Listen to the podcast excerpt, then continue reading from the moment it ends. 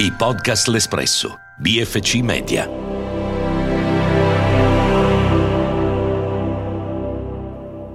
Cosa significa essere genitori?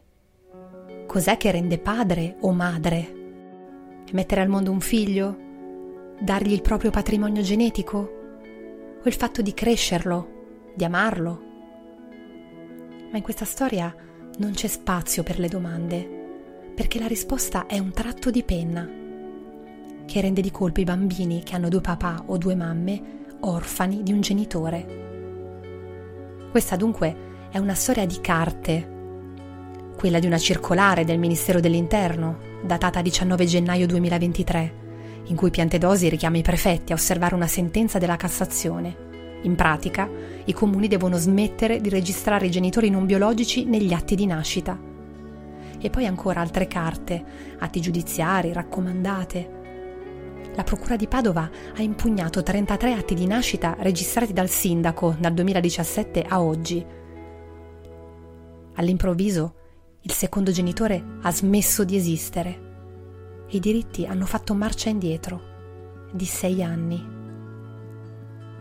E poi ci sono le tante sagome di cartone, di bambini che con le loro famiglie in questi mesi hanno affollato le piazze in tutto il paese contro l'offensiva del governo Meloni.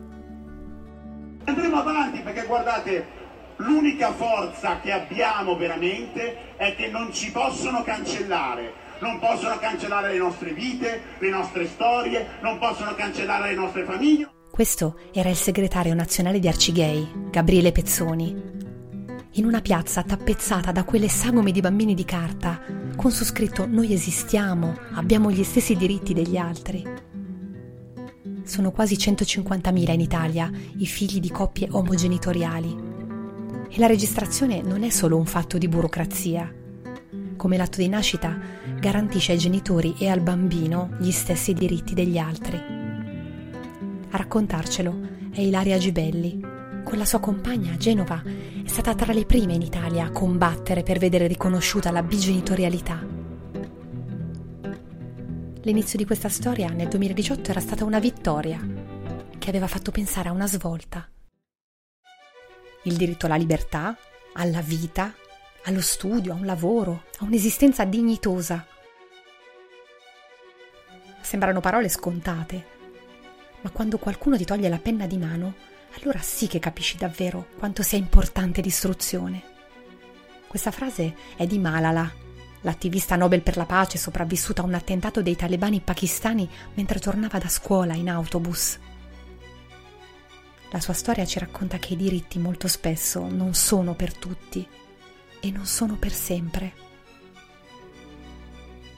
Ma oggi in Italia i diritti che riteniamo inalienabili sono davvero garantiti?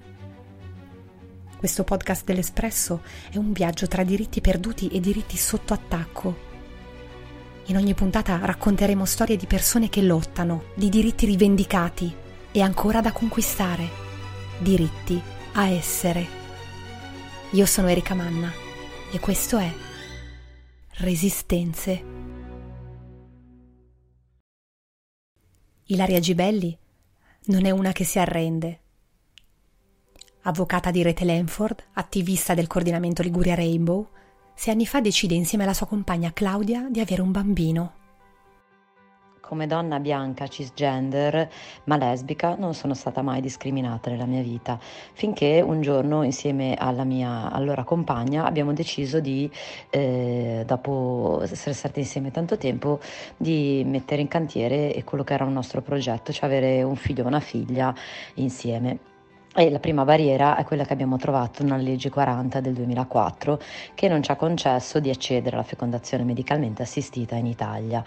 Quello che abbiamo dovuto fare è cercare un paese che ci desse questa possibilità, una discriminazione economica. Abbiamo deciso di accedere alla fecondazione medicalmente assistita con uno scambio, nel senso che io ho portato la gravidanza e l'altra mamma ha donato l'ovulo, quindi il patrimonio genetico di nostra figlia. Purtroppo per la legge italiana madre è solamente chi partorisce. sono andata come avvocata di Rete Lenford dall'allora sindaco Marco Bucci per vedere riconosciuta la possibilità che anche nostra figlia e quelle delle altre mamme e delle famiglie arcobaleno e delle famiglie omogenitoriali venissero riconosciute dal sindaco, e quindi si formasse alla nascita un certificato di nascita che prevedesse la doppia maternità. In quell'occasione il sindaco Marco Bucci mi disse che io gli avevo tolto il diritto di avere un padre e che quindi lui non avrebbe riconosciuto questo diritto a mia figlia come a tutte le altre figlie delle coppie omogenitoriali. L'anagrafe del comune di Genova, dunque, nega la possibilità di trascrivere il nome di entrambe sul certificato di nascita della loro bambina. Loro fanno ricorso e in primo grado vincono.